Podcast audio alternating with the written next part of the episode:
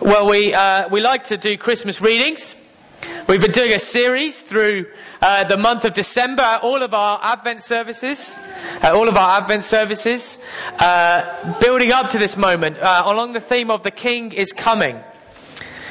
And the final reading, normally at a, an Advent carol service, is this one from John 1. In the beginning, the Word was already there. The Word was with God, and the Word was God. He was with God in the beginning. All things were made through him. Nothing that's been made was made without him. Life was in him, and that life was the light of all people. The light shines in the darkness, but the darkness has not overcome the light. The true light that gives light to everyone was coming into the world. The Word was in the world, and the world was made through him, but the world did not recognize him. He came to what was his own, but his own people did not accept him. Some people did accept him and did believe in his name.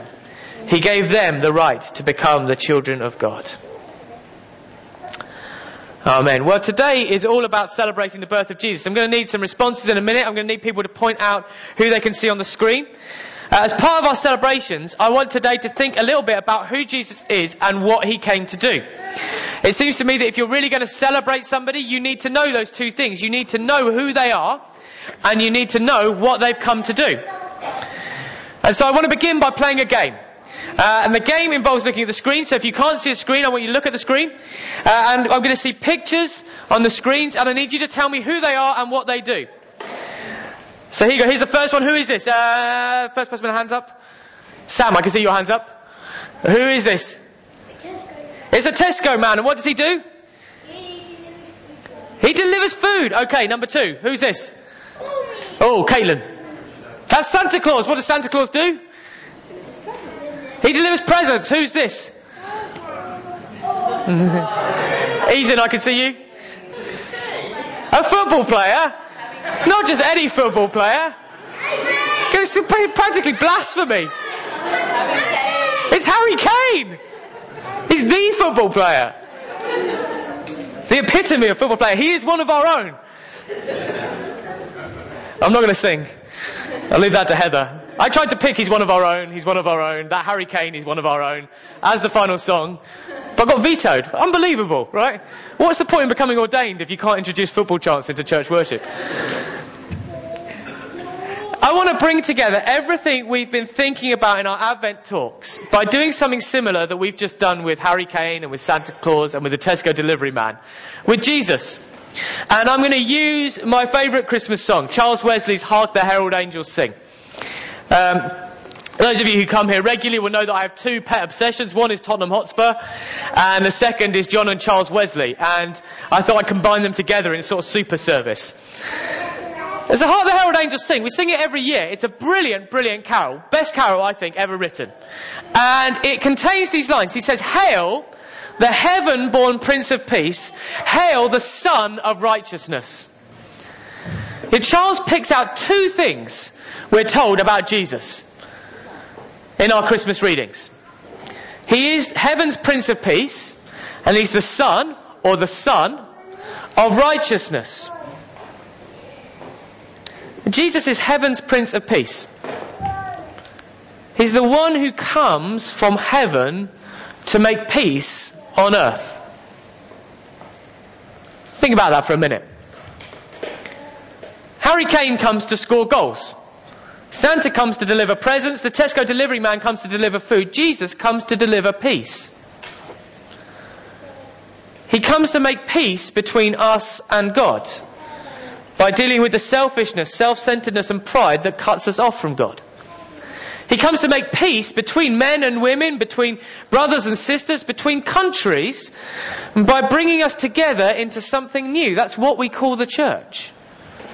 The church is a group of people across the world, three billion of us, from the UK through to China, who have been brought together into something that's bigger than countries, bigger than ethnicities, bigger than tribes and languages, that's a community made one family in Jesus Christ. He's the Prince of Peace.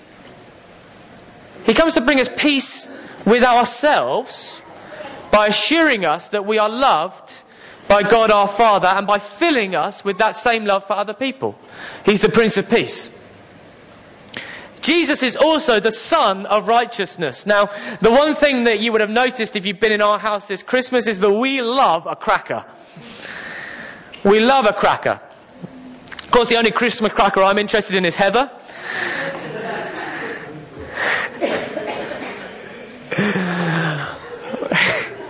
But we do love a cracker. We love a cracker because they have jokes in them. We love the jokes. The jokes are the best bit. I've Been trying to teach the children the liturgy of a joke. Ben, how do you begin a joke? I say, I say, I say. I say, I say, I say. Very good, Ben. Well done. I say, I say, I say. Charles Wesley also liked jokes. Uh, people have this image of the Wesleys that they were kind of grumpy and they went around the town or city on horseback and they sort of arrive and tell everybody they're going to hell and then everybody become Christians and then they ride on somewhere else. Charles Wesley was actually very funny. He had, he, I don't know if you realise this, when every time you sing Hark the Herald Angels Sing, you're singing a Christmas joke. Hell, the Son of Righteousness, in the original, uh, if you go back to the original Methodist hymn book, is actually S-U-N. The S-U-N of righteousness. Modern hymn writers just assumed he made a typo because they don't have a sense of humour. Hail the Son of Righteousness. It's a pun. The way Jesus lived and the way he taught us to live, Charles is trying to say, is like the sun in the sky. It's brighter than anything else. Dominates everything. I don't know if you've ever thought about the life of Jesus. It dominates human history. In the West, we actually count our years by reference to the day he was born. It doesn't get more dominating than that. It was funny in the late 20th century, if you work in academia like I do in universities sometimes, and you, uh, they actually tried to change this. They changed it from BC and AD to BCE and CE, right? Before the Common Era and Common Era. And they thought, well, this is brilliant. We've changed everything so we don't have to refer to Jesus anymore. And then they said, well, what day should we have to pick as the start of the Common Era? And they said, oh, I know, the birth of Jesus. And so you end up with this man whose life dominates everything, dominates ethics the world over. No one else has been more, no single individual has been more influential on human history than Jesus Christ by a country mile. Dazzles and dominates. It brings clarity to everything else. It pours light into our lives. It's like the sun. When we come to Jesus, Charles is saying, we look at the way he lived and we compare it to ourselves, and he's saying it's like you have to hide from it. And there's no way you can hide. Just as there's nowhere on the earth that, no, that doesn't eventually get lit by the sun, there's no way you can hide from the life of Jesus. The full light of the Son of God is shining on us and it exposes everything, even those things we wish we could hide.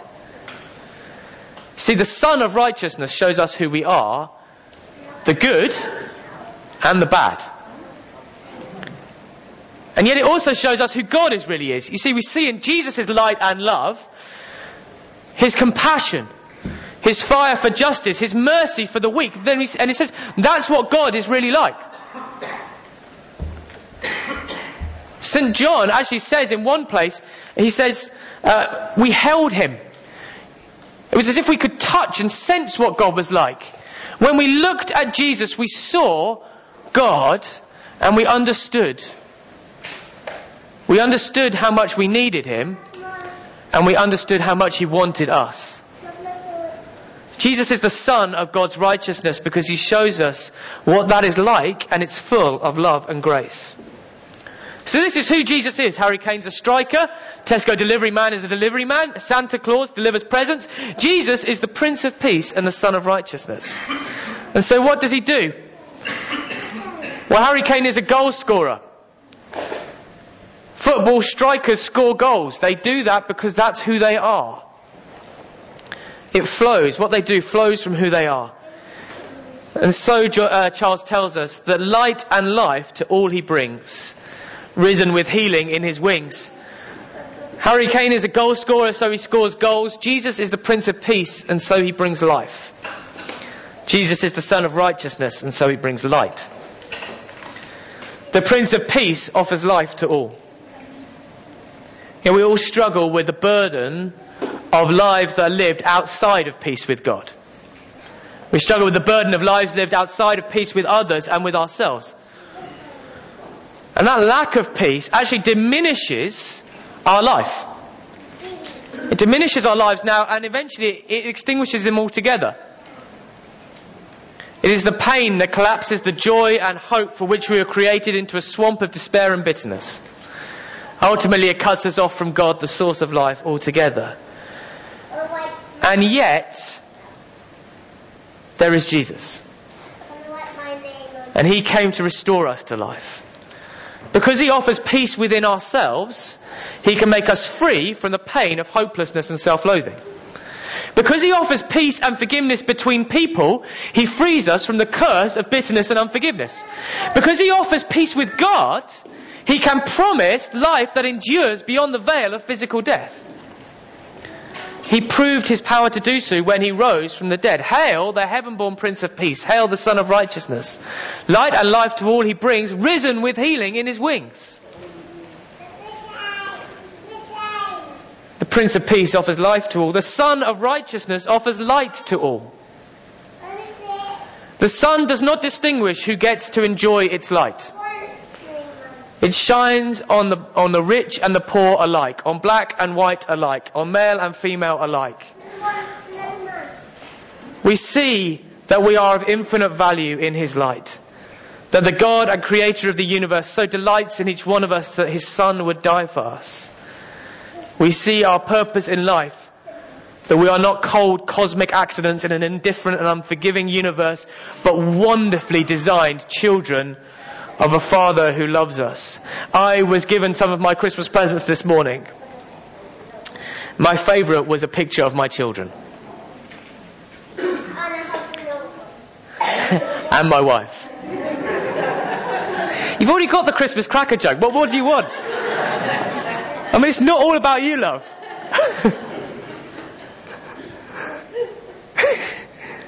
my favourite was a picture of my children.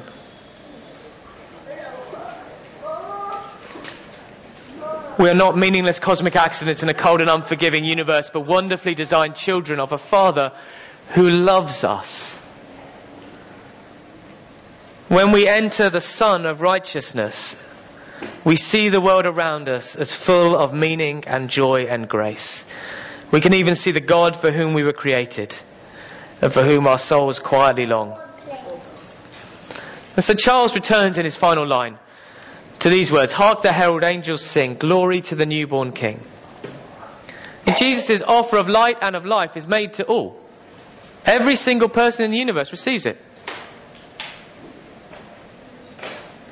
Our need is the same. Our right to access is, it is the same. You see, this is why Charles was a brilliant poet, why we still sing his songs 300 years after he died. Or 200 years after he died. Because the sun shines on everyone. And everyone needs the sun. It's the same offer for everyone. The funny thing is, it's not conditional on the way we have behaved in the past or what we do now. The sun's light and heat is not conditional upon whether you have been good in the past or bad in the past. Whether you are a good person or a bad person. Here's where the, the line between Jesus and Santa Claus breaks down. Not just that one of them's a historical figure and the other isn't, but that one of them judges whether you're naughty or nice and gives you a present in response. The other one is like the sun. He just shines. He just shines. And you choose how you respond to it. See, some people flee from the sun.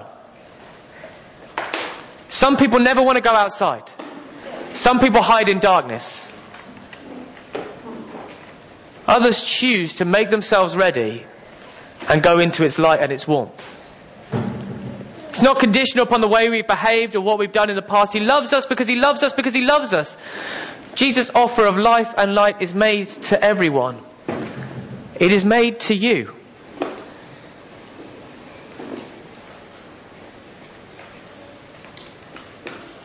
It is made to you. Even if you were the only person in the world, Jesus would still have come for you. Because he loves you. Charles's brother John, who is my all-time hero, was an ordained priest in the Church of England, and he was desperately struggling to be the best priest he could be. And yet he was miserable.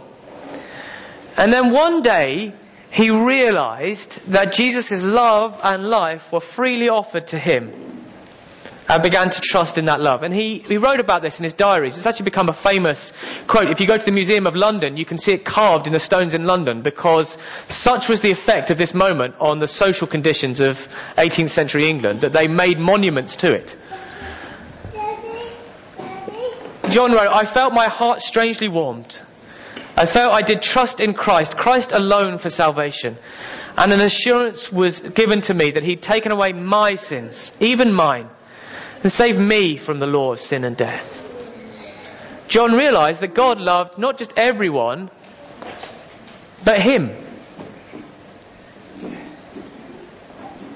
Jesus' offer of life and light cannot be earned, but they do need to be accepted. We need to join the angelic choirs, declaring with our lips that Jesus is Lord and living as his followers. We need to say, Yes, I want him and I will give my life to follow him. He died even for me. In the words of another of my favourite carols, yet what can I give him? I will give my heart. We're going to be quiet now and just take a, a minute or so in the midst of the busyness and stress of Christmas to sit and then we're going to sing. If you're somebody who likes to pray, I invite you just to put your hands out, shut your eyes. In fact, I'd like everybody to do this so that no one feels awkward. Just put your hands out because that's how we receive presents. That's how we receive gifts. Close your eyes so that no one feels embarrassed. I just want to pray, come Holy Spirit, make that real for each one of us. Come Holy Spirit, show us that Jesus loves us. I knew that He died even for me, that He was born even for me.